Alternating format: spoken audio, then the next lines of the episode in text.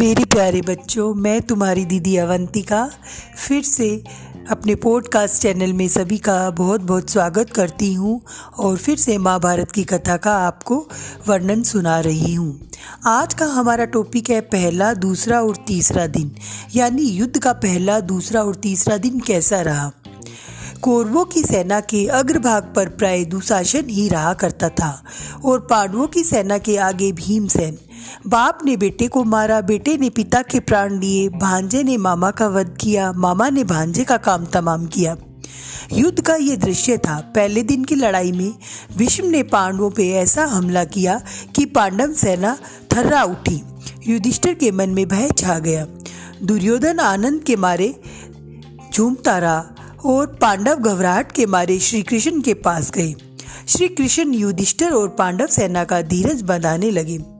पहले दिन की लड़ाई में पांडव सेना की जो दुर्गति हुई थी, उससे सबक लेकर पांडव सेना के नायक दृष्ट दुमन ने दूसरे दिन बड़ी सतर्कता के साथ व्यूह रचना की और सैनिकों का साहस बढ़ाया सारी कौरव सेना में तीन ही ऐसे वीर थे, जो अर्जुन का मुकाबला कर सकते थे। भीष्म, द्रोण और कर्ण, सारे कौरव वीरों को अपना प्रतिरोध करते हुए देखकर अर्जुन ने अपना गांडीव हाथ में लेकर इस कुशलता से युद्ध किया कि कौरव सेना के सभी महारथी देखकर दंग रह गए। भीष्म ने अर्जुन पर जोरों से हमला कर दिया। इस प्रकार अर्जुन और भीष्म के भी बड़ी देर तक युद्ध होता रहा। फिर भी हार जीत का कोई निर्णय नहीं हो सका। एक ओर यह अद्भुत युद्ध हो रहा था तो दूसरी ओर द्रुपद का पुत्र दृष्टुमन जो द्रोणाचार्य का जन्म से बैरी था, आचार्य के साथ युद्ध कर रहा था। साहित्यिकी द्वारा छोड़े गए एक बाण ने भीष्म के सारथी को मार गिराया। सारथी के गिर जाने पर घोड़े हवा से बातें करते हुए अत्यंत बेग से भाग खड़े हुए।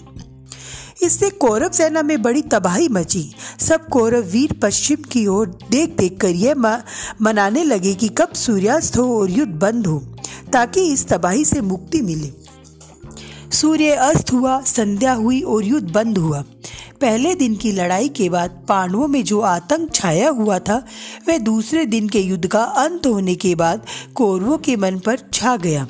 तीसरे दिन दोनों सेनाओं की व्यू रचना हो जाने के बाद दोनों पक्ष फिर से युद्ध में लग गए और एक दूसरे पे हमला करने लगे।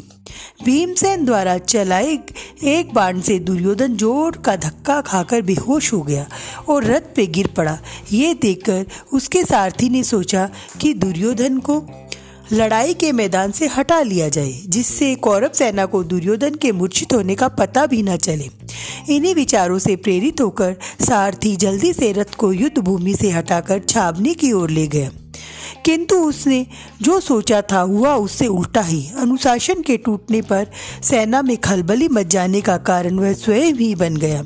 सैनिकों में भगदड़ मच गई। इधर पांडवों की सेना में आनंद छाया हुआ था।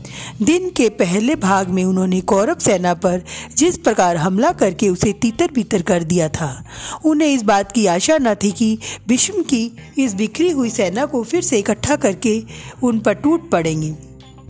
भीष्म ने एक ऐसा भयानक हमला किया कि पांडव सेना के पाँव उखड़ गए। श्री कृष्ण, अर्जुन और शिखंडी के प्रयत्नों के बावजूद सेना अनुशासन में न रह सकी। भीष्म के छोड़े गए कई बाण अर्जुन एवं श्री कृष्ण के शरीर पर लग ही गए। इस पर श्री कृष्ण को असीम क्रोध भी हो आ गया। उनसे रहा न गया। उन्होंने खुद भीष्म को मारने की ठानी। अर्जुन यह देखकर सन्न रह गया। उससे सोचा कि यह तो बड़ा अनर्थ हो जाएगा।